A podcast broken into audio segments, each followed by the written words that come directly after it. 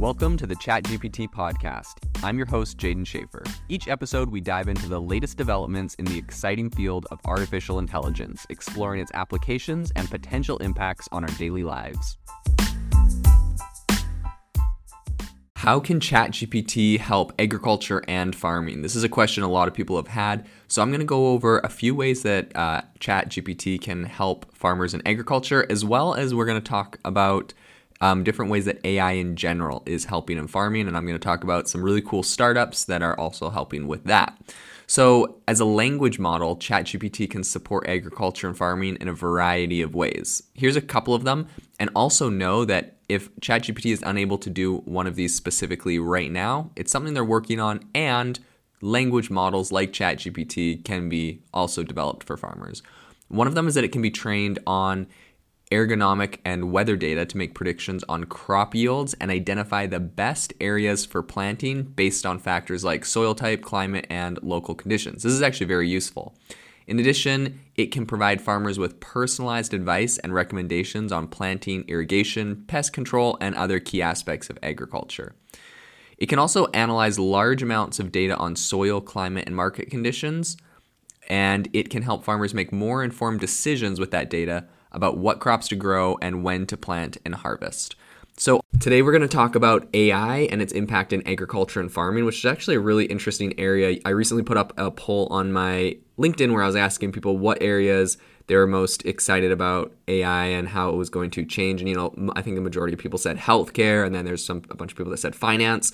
Um, it's interesting that this was not a topic that was brought up in agriculture. And I think the reason why it's important is since 1974, the population of the globe has doubled, right? So we're around 8 billion people right now on the planet. Um, and in about 15 years, we're going to hit 9 billion. I guess the population growth is slowing, which, you know, people like Elon Musk talk about.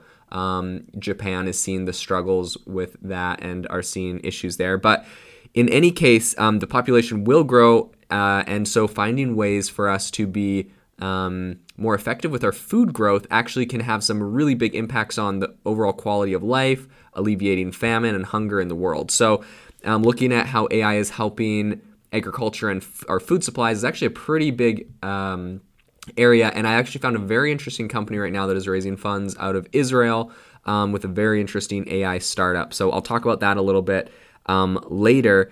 But, you know, the interesting thing is, in order to survive today, farmers really need to be experts on fertilizers and soil and insecticides and uh, you know irrigation cycles, weather impacts, like all these different areas. And while there are so many incredible farmers, this is definitely something when you start talking about all that data that AI is really, really good at. And so, um, you know, beyond just trusting your gut, your intuitions, or maybe your own forecasted models, being able to use AI to help you forecast the best planting seasons, the best harvesting seasons, uh, and the best way to run your entire farm can be really, really powerful. Um, and I think another reason that this is so important and another area that this is so helpful is in crop harvesting and using AI to really help you automate your crop harvesting um, because we know there's a massive labor shortage um, in Europe. I've heard about it, and definitely here in America.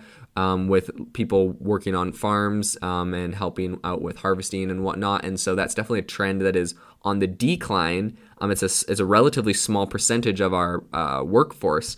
Um, and it is a labor shortage, right? Like it's it's hard to get people that want to work in um, farms all the time. Uh, that's an area that farmers consistently say they struggle with. So this is a massive area for AI to come in. I think there's over 200 AI-based agricultural startups in the U.S. alone right now, um, and you know it's it goes from harvesting to um, automating spray systems. Uh, there's companies like Plenty and AppHarvest that are using AI and computer vision to kind of collect data on your crops um, and then they can adjust the environment in your greenhouses or whatnot to to better use that. Anyways, very interesting space, and I wanted to kick it off by talking about a new Israeli startup, um, which is developing a first of its kind AI robot for picking tomatoes. Um, they said they specifically wanted to focus on tomatoes. Uh, because that is a large percentage of the cost of um, a large percentage of the cost of harvesting tomatoes is the labor. So how this essentially works is you'll take a giant um, greenhouse, let's say it's a 50 square meter greenhouse um, full of tomato plants, you'll have five of these robots that can zip around the greenhouse, and five of them it'll take them about a week to harvest everything. So, what these robots essentially are doing is they are driving around uh, using computer vision to scan all of the plants.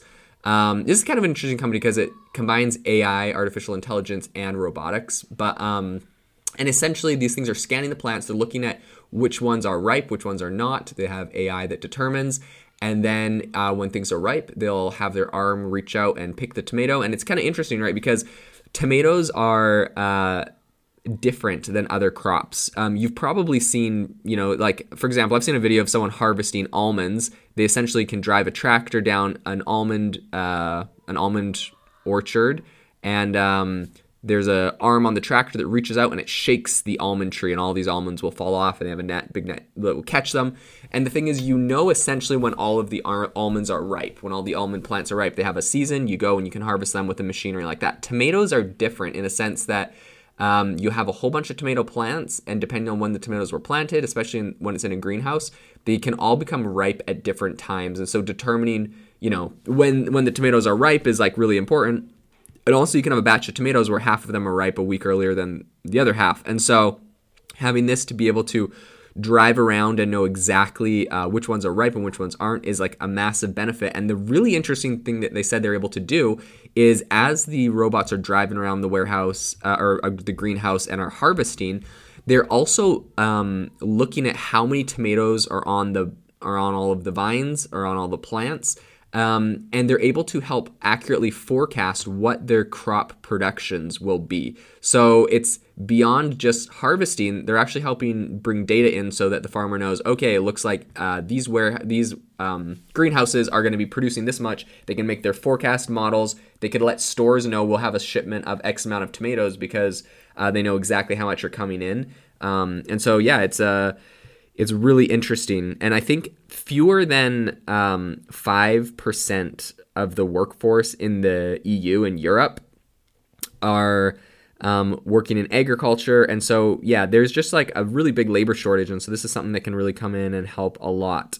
So, this company right now um, is called MetoMotion, and they say that they slash harvesting costs by 50%. And right now they're looking to raise $5 million to help scale up their production. I think to this point they've already raised $10 million um, and have built this out. I think they're in a couple greenhouses with a couple uh, companies in the Netherlands, and they're about to kind of make their big debut in Israel, I guess, in the coming weeks at an agricultural conference there. So, um, really interesting stuff is happening in the in this space. And I think that this is honestly one of the biggest ways we can really help um, combat food scarcity in the world and uh, really help to increase our outputs and our automation when it comes to you know just what we're able to produce uh, from that perspective and in that industry. So really interesting company um, really interesting space. I will keep an eye on this industry as it evolves and keep you up to date so you know the latest that is happening in ai and also in ai agriculture